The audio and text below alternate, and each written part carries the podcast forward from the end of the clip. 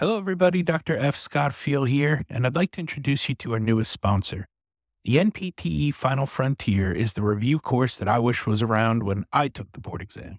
For those of you who know my story, it took me a handful of times to pass that exam, and quite frankly, I really wish I had an, an, an exam review course around, uh, just like the NPTE Final Frontier.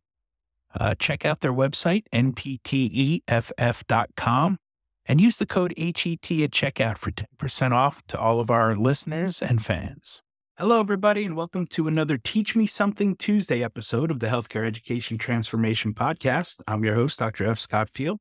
And today's topic is all about reflection. Uh, anytime a year ends or a year begins, it's always a good time to reflect and think about all the things that you've accomplished over the year, what things really went well, what things maybe did not go so well that could use a little bit of improvement. Uh, if you look back at a lot of the work done by Gail Jensen and Katherine Shepard, Jan Gwyer, Lori Hack, a lot of the older work from like 1990 even till present focuses on expert versus novice clinicians. And one of the major things that you'll find in almost every expert clinician that a lot of the novices don't have is the practice of reflection. So it's super, super important to actually go and look back, if you can, on a day to day basis to see what did I do today with certain patients? What went well with this patient? What didn't?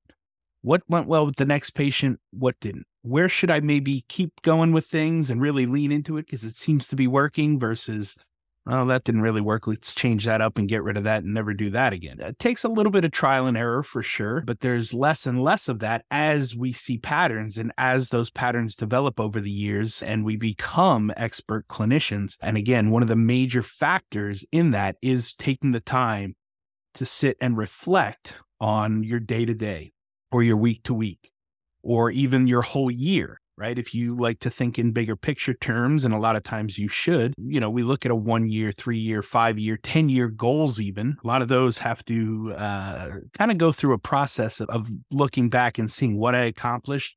What I did not accomplish, what I could do differently to maybe hit those goals, what I can do to speed up that timeline. Maybe I had it as a three year goal, but I could complete it in a one year goal if I focus in on this and this. So, taking the time to actively reflect is going to be a super important thing to work on as you work towards becoming an expert and an authority in anything that you do. Uh, so, consider reading some of those older seminal articles on expert clinicians and expert practice, especially in the world of orthopedics and outpatient physical therapy by Gail Jensen, Katherine Shepard, Jan Gwyer, Lori Hack. Like I said, any of the articles from about 1990 to present all do a really good job of figuring out how to establish expertise and authority. And a lot of it is through reflection. So keep that in mind. I hope that you uh, will take the time in this new year to reflect on how last year went. And uh, we will see you on the next episode. Well, I hope that episode was entertaining as much as it was informational and educational. If you enjoyed this episode or any of our past episodes, we ask you to please subscribe to the podcast and leave us a rating and review. And please share out the episodes to those who you feel may be able to benefit from them.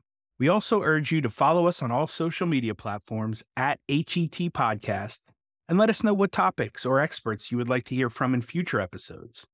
And just as a reminder, none of the information on today's show should be considered medical advice. It's simply infotainment or edutainment to help educate our audience. For medical advice, we always advise you to reach out to your preferred medical professionals, and we'll see you on the next show.